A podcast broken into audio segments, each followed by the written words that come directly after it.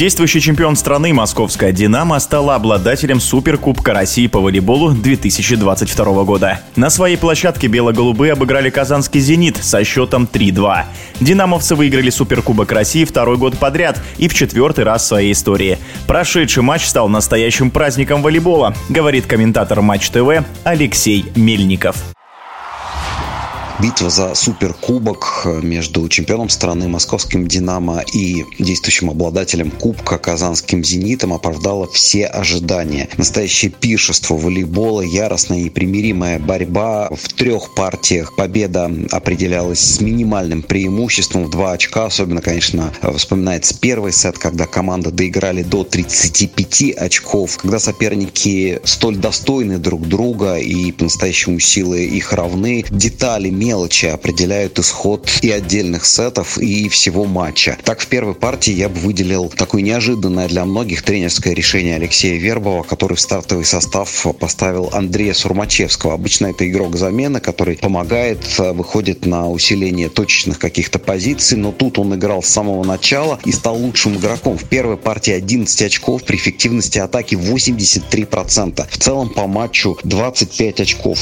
Собственно, Сурмачевский провел потрясающий поединок. Несомненно, нужно отметить казанский блок, тоже очень мощный аргумент и серьезный козырь «Зенита». 5 очков в первой партии. «Зенит» вел и во второй, и в третьей партии. Лидировали подопечные Вербова с разницей в 4 мяча. Но динамцы сумели найти свою игру, которая строится от мощной подачи. Конечно, в этом матче мы не увидели 18 эйсов, как было в прошлом туре против «Локомотива». Там динамцы буквально разрушили игру соперника мощнейшими подачами. Но и здесь 9 эйсов за матч. Давление не только от признанного лидера Павла Панкова, но и остальных партнеров. Так, у Семушева три эйса. Вообще Антона стоит, наверное, тоже отметить особо, поскольку с Локомотивом он сыграл, ну, явно ниже своих возможностей, а ведь у Динам сейчас сложный период. После того, как Денис Богдан травмировал спину, ему провели операцию, и, собственно, он выбыл примерно на месяц, а может быть и больше. Э, на позиции доигровщиков у Динамо безальтернативно в составе Ярослав Подлезных и Антон Семушев. Вот вчера Семушев сыграл по-настоящему на уровне. В нужный момент собрался и показал свою игру.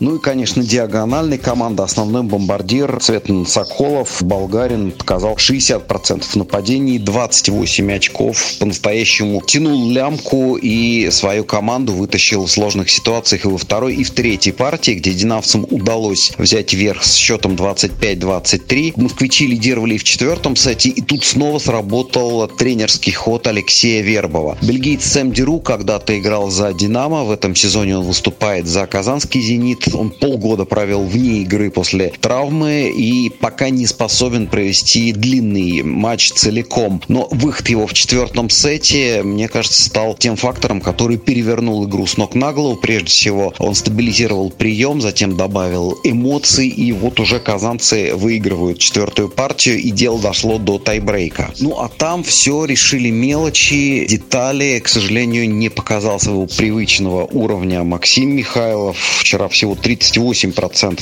в атаке и 11 очков. Ну а лидер московского «Динамо», капитан Павел Панков в своей серии нестандартных подач, укороченных под сетку, когда первое касание был вынужден выполнять связующий «Зенита» Майка Кристиансон. Ну а, как вы понимаете, это сразу разрушает тактику игры и ну, вынуждает свести нападение каким-то простым вещам. Вот этот ход, мне кажется, поставил «Зенит» в тупик. Динамовцы лидировали уже с самого начала и в итоге добились уверенной победы на тайбрейке 15-8. Очень яркий, красивый матч. Аншлаг на Динамском стадионе на улице Василисы Кожаной. И зрители, я думаю, остались довольны увиденным. Ну и тут можно вспомнить, что изначально первые суперкубки проводились как отдельный поединок чемпиона и обладателя кубка. Затем из-за ну, такого напряженного календаря было решено совмещать матчи регулярного чемпионата с суперкубковыми. Возможно, идея э, вновь выделить этот поединок, такое шоу и праздник для зрителей. Эту идею стоит рассмотреть и посмотреть, может быть, в следующем сезоне вернуться к тем традициям, которые были заложены в 2008 году.